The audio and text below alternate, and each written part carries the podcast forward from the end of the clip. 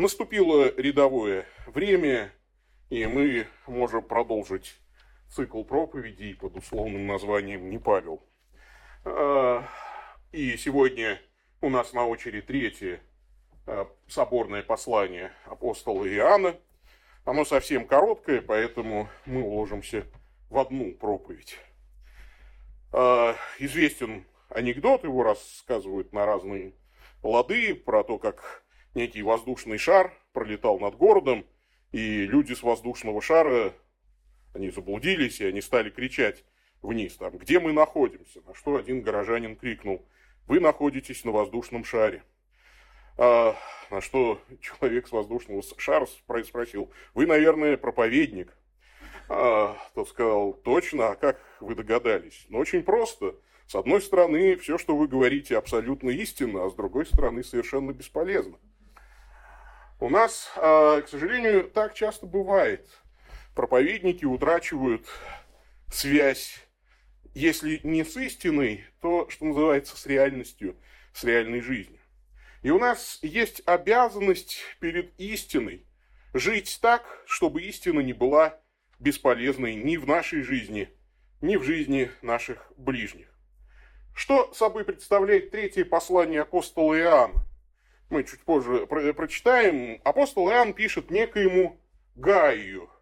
А, скорее всего, речь идет о Гаи Коринфине, одного из, об одном из апостолов церкви. И он, кроме послания Иоанна третьего, во всяком случае, упоминается еще дважды. А, э, оба раза в послании апостола Павла. В послании к римлянам Павел пишет о нем, приветствует вас Гай, странноприимец мой всей церкви. И очень понятно вот и характеристику именно способности принимать братьев, обеспечивать их всем необходимым здесь дает Иоанн этому человеку. Ну и в первом послании к Коринфянам апостол Павел говорит, благодарю Бога, что я никого из вас не крестил, кроме Криспа и Гаия. И вот, скорее всего, Гаи был крещен апостолом Павлом. Э, впоследствии, когда э, умер Тимофей, епископ Ефеса, ученик апостола Павла, Гай занял его место. Гай был ефесским епископом в конце первого века. И, видимо, что он был человек зажиточный и знатный, и э, он принимал в своем доме гостей, скорее всего, оказывал гостеприимство и церкви, и, собственно говоря, вот продолжал такое служение не только епископское, но и служение благотворительности. И понятно, что апостол Иоанн, насколько мы знаем, сам свои последние дни провел в Эфесе, и очень похоже на то, что апостол пишет ефесскому епископу, намереваясь как раз приехать в Эфес. А, и наставляет его перед приездом. Итак, давайте прочитаем это короткое послание – состоящее всего из 15 стихов. «Старец возлюбленному Гаю, которого я люблю поистине. Возлюбленный, молюсь, чтобы ты здравствовал и преуспевал во всем, как преуспевает душа твоя. Ибо я весьма обрадовался, когда пришли братья и засвидетельствовали о твоей верности, как ты ходишь в истине. Для меня нет большей радости, как слышать, что дети мои ходят в истине. Возлюбленный, ты как верный поступаешь в том, что делаешь для братьев и для странников. Они засвидетельствовали перед церковью о твоей любви. Ты хорошо поступишь, если отпустишь их, как должно ради Бога. Ибо они ради имени Его пошли, не взяв ничего от язычников. Итак, мы должны принимать таковых, чтобы сделаться с поспешниками истине. Я писал церкви, но любящий первенствовать у них Диатреф не принимает нас. Посему, если я приду, то напомню о делах, которые он делает – понося нас злыми словами, и, недовольствуясь тем, и сам не принимает братьев, и запрещает желающим, и изгоняет из церкви. Возлюбленный, не подражай злу, но добру. Кто делает добро, тот от Бога, а делающий зло не видел Бога. А Дмитрий засвидетельствовано всеми и саму истинную, свидетельствуем также и мы, и вы знаете, что свидетельство наше истина.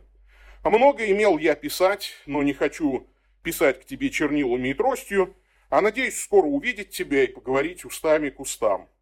Мир тебе, приветствуют тебя друзья, приветствуй друзей поименно. Аминь.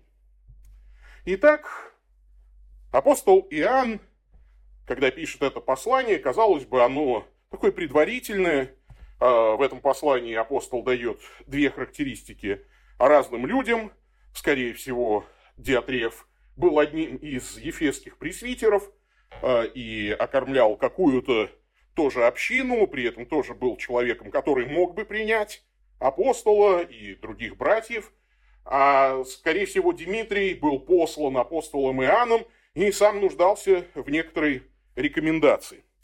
А, то есть Дмитрий, может быть, и доставил, собственно говоря, это послание. Но а, здесь постоянно повторяется слово «истина», и оно повторяется, конечно, не зря, потому что а, свое служение Иоанн расценивает как служение истине, служение Господу Иисусу Христу. И каким образом епископ Ефеса должен был принять апостола, каким образом он должен был послужить истине, тем самым принимая братьев и странников. Мы вот, собственно, об этом сегодня и порассуждаем. И в тексте есть четыре обязанности наши по отношению к истине – то есть всегда вот, апостольские послания потому и называются соборными, кафолическими, несмотря на то, что у них есть конкретный адресат, потому что здесь Дух Святой через апостола Иоанна дает обильные нам наставления. Итак, во-первых, мы обязаны преуспевать, ходя в истине. Надо сказать, что вот маленькое и, казалось бы, незаметное посло, третье послание Иоанна – очень популярна э, в некоторых сегодняшних харизматических церквах, особенно в тех, где проповедуется ложное Евангелие преуспеяния, так называемое. А, ну, когда там говорится, что если ты по-настоящему верующий, то ты должен обязательно быть богатым и здоровым. Если ты бедный или больной, то ты э, не, вер, не веришь в Бога, и Бог тебя не благословляет и так далее. И обычно они вот ссылаются на второй стих – где говорится, молюсь, чтобы ты здравствовал и преуспевал во всем, как преуспевает душа твоя. Но, правда, забывают сказать, что это не обетование, а молитва, то есть просьба. И э, им не вдомек, что, с другой стороны, это вообще вежливое благословение, такое пожелание. Конечно, лучше быть э, э, преуспевающим и здоровым, чем бедным и больным, кто с этим спорит. Но у Бога бывают свои планы на нашу жизнь, и Иов, а, э, вот из книги которого мы читали сегодня в начале, мог бы много об этом рассказать. А, и самое-то главное здесь, что когда люди цитируют э, этот стих, что называется, вне благочестивого пожелания, вне контекста молитвы, то и применяют это прямо вот сразу к себе, говорят, о, я должен здравствовать и преуспевать во всем, они забывают дочитать окончание стиха как преуспевает душа твоя.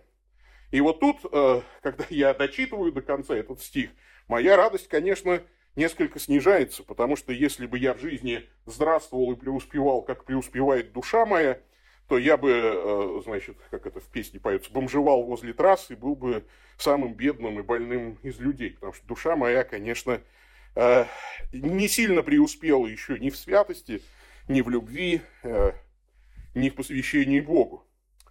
Итак, это молитва, пожелание о благе и преуспеянии. И самое главное, что как раз преуспеяние и благо, оно связано неразрывно с хождением в истине. Преуспевать в хождении в истине – вот главное благо для христианина. Что это значит? Ходить в истине, буквально ходить в кругу истине, истины, буквально переводит с греческого как бы по периметру истины – Истина – это не что-то, это не только лишь информация какая-то. Истина – это Христос, как знаем мы из Евангелия. Он говорит, я есть путь и истина и жизнь. То есть ходить в истине – это значит ходить со Христом. Ходить там, где ходит Христос. А это означает, что в нас должна быть и правильная вера, потому что Христос не терпит ереси, для Него важно, как мы веруем, и должна быть правильная жизнь. Ортодоксия и ортопраксия – правильное учение и правильное поведение. И одно без другого ничто. Есть притча про то, как в некий сад пришли два человека, ученый и дружелюбный. И ученый тотчас же стал проверять количество деревьев, считать плоды, определять цену сада, э, составлять графики урожайности. А дружелюбный тотчас познакомился с хозяином сада, подошел к одному из деревьев и насытился его плодами. Ученый остался голодным и останется голодным, если не будет подражать дружелюбному, если всю жизнь проведет в расчетах и работе. Но дружелюбный не станет хорошим садовником, и сад ему никто не доверит, если он только будет лишь э, болтать с хозяином, при, вести приятную беседу и вкушать плоды этого сада. То есть дружелюбный тоже должен подражать ученому. Таким образом, это вот старая такая восточная притча говорит о том, что ортодоксия и ортопраксия, они важны. Что такое ортодоксия? Учение Христа, оно выражено в Священном Писании, верно истолковано святыми отцами и ограждено от ересей оросами, богословскими решениями семи вселенских соборов. Коротко оно выражено в Никео-Цареградском символе веры. А ортопраксия – святая жизнь, правильное поведение, причем как этическое, так и литургическое. Этика христианства выражена в Нагорной проповеди Христа, да и в других э, книгах Нового Завета. Литургическая жизнь церкви – это живое предание, выраженное в проповеди Евангелия и отправлении таинств.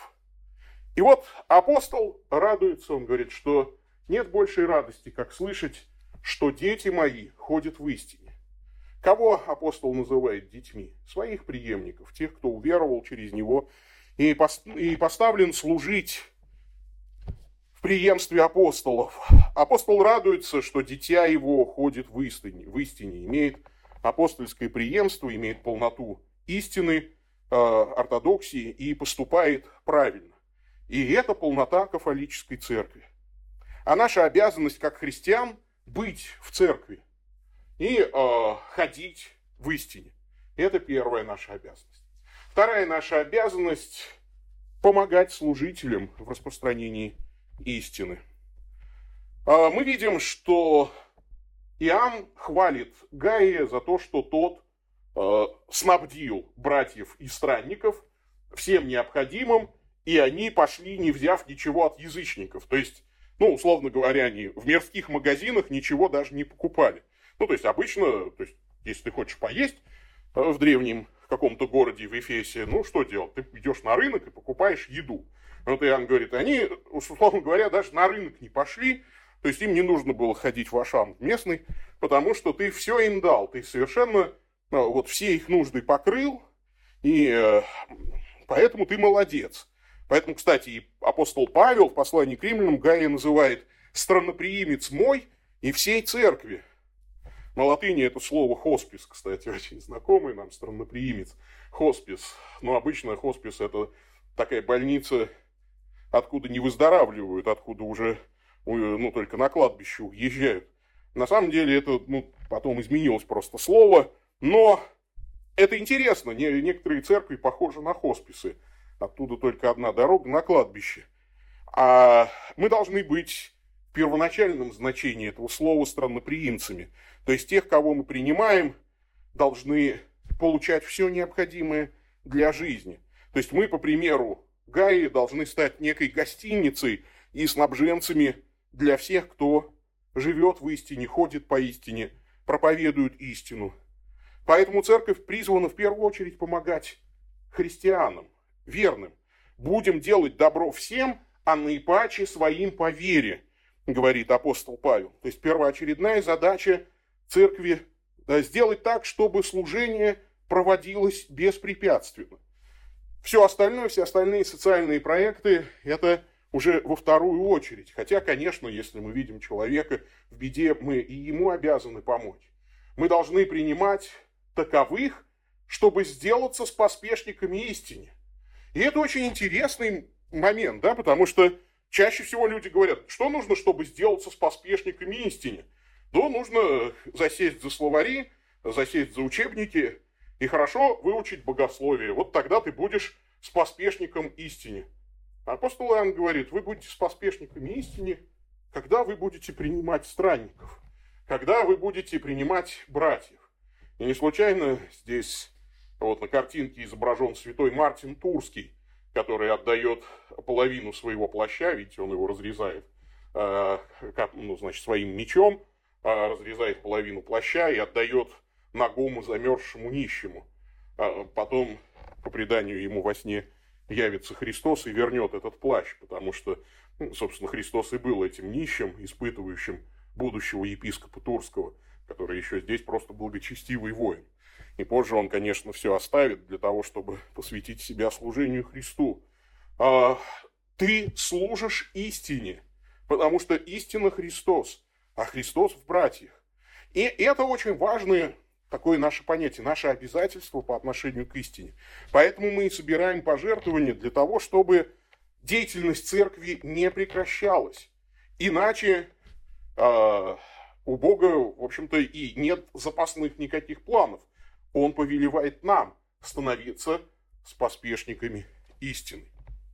Третья наша обязанность – не подражать злу, делая это ради истины. И вот Диатреф.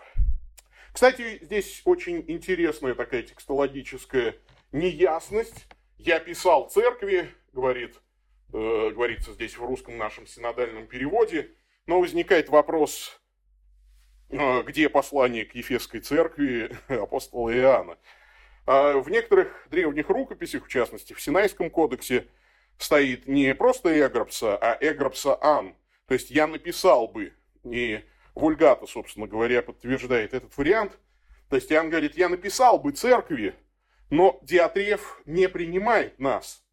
Поэтому я хочу лично прийти и напомнить о делах его. То есть я приду в Ефесскую церковь, и, и Диатрефу не поздоровится, потому что он поносит нас, он, что называется, не соблюдает субординацию, он, скорее всего, действительно пресвитер церкви, он э, любит первенствовать, буквально первенство любец, и кажется, что он немножечко ну, какие-то вещи перепутал. То есть он поносит нас, апостолов, и мою вот команду, которую я послал, он, видимо, их там называл нахлебниками, чего это они пришли, чего это к нам припрется апостол, чего это он у нас будет жить, мы сами тут с усами, мы никого тут видеть не хотим и так далее. То есть он запрещает желающим и изгоняет из церкви.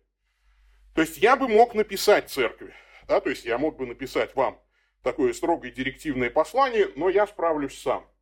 Я приду и напомню о делах его, то есть э, здесь Иоанн употребляет апостольскую свою власть, и он говорит, что вот такого неподчинения он не потерпит, но э, призывает Гая, как епископа церкви, не подражать злу, но добру.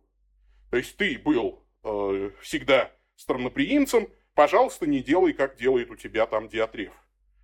Диатреф, видимо, не хочет нас принимать, не хочет принимать наших посланников, скорее всего, Дмитрия, которого он послал, э, Диатреф обозвал всякими словами и прогнал и не принял. Да? То есть, скорее всего, Дмитрий сунулся сначала к Диатрефу, а потом уже, видимо, как-то дошел до Гаи. Ну или нажаловался апостолу Иоанну. И Иоанн вот пишет Гаю, что ты же всегда был гостеприимным, почему вот Диатреф у тебя так поступает.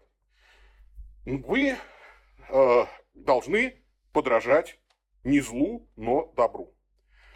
Диатреф не только нарушает здесь субординацию, Э, хотя не принимать апостольских посланников, изгонять их из церкви – это тяжкий грех. Но он вообще первенство любец. Он человек, поставивший себя выше апостольской власти и власти апостольских учеников, их преемников. Это человек с сектантским мышлением. Человек, живущий по принципу «мне никто не указ». Я сам все буду, знаете ли, тут исполнять. Собственно говоря, э, я тоже был таким раньше – и мне сегодня стыдно за это, и я горделиво высказывался против святых отцов, говорил там, а вот тут там святой Иоанн Златоуст, вот он там не додумал, не допонял чего-то. А, мне казалось, что моя версия христианства вернее, чем другая. А, с горечью я могу раскаиваться только в том, что я перекрещивал, например, крещенных в православной церкви, тем самым ставя себя выше тех служителей апостольских преемников. Мне стыдно, потому что я э, много вел себя как диатреф, находясь в таком ослеплении, в такой гордыне и предубеждении по отношению к исторической церкви. И современные диатрефы не смиряются перед апостолами, перед их преемниками, они говорят, что это им не нужно, не подражайте им. Потому что, конечно, они слепы, они не видят своего, а, что называется, вот духовного уродства такого, как тоже есть притча про человека, который был такой неприятной наружности, а, но этого не замечал упорно, и даже однажды шел он по дороге и увидел, в канаве валяется зеркальце. Он с удивлением это зеркало поднял, посмотрел туда, увидел свое безобразное лицо и сказал, да, эта вещица мне прям-таки не нравится. Понятно, почему ее выбросили. И тоже вы, ну, в общем, выбросил. То есть, некое там безобразное изображение. То есть, вот, иногда э, Диатреф его поступает именно так. Не подразумевая, что со стороны они как раз и выглядят духовными уродцами. И четвертая наша обязанность, наконец, общаться с теми, кто любит истину. А, Дмитрий, которого здесь посылает апостол Иоанн, скорее всего, а, впереди себя, который был, скорее всего, вот обруган, оболган а, первенстволюбцем Диатрефом, был достоин всякого доверия. И вот здесь еще раз апостол выдает ему верительную грамоту, а Дмитрий засвидетельствован всеми и самою истину. То есть, ну, самим Христом. То есть, сам Господь подтверждает полномочия Дмитрия. Кстати, предание э, говорит о том, что, ну, пишет об этом святой Дорофей Тирский, что Дмитрий становится э, епископом филадельфийским, э, вот одним из городов тоже в Малой Азии, там, где вот Христос пишет, помните, послание семи церквам, и интересно, что вот Ефесской церкви он тоже пишет, что оставил там первую любовь. Мы не знаем, был ли Гай, да, то есть еще тогда уже епископом Ефеса, но вот Дмитрий был ефес, э, епископом Филадельфийской церкви э, в конце первого века, и о его церкви Христос высказывается очень и очень хорошо и правильно. То есть апостол Иоанн, его ученик Дмитрий, подтверждает, что и Христос хорошего мнения о нем, потому что Иоанн еще апостол, Иоанн еще получает вербальное откровение от Христа. Это мы сегодня не получаем. Я не могу напрямую Христа спросить, а этот человек там хороший служитель? То есть я не получу явного такого вербального ответа голосом. Там он хороший. Я могу судить только, что называется, на основании священного писания, на основании поступков.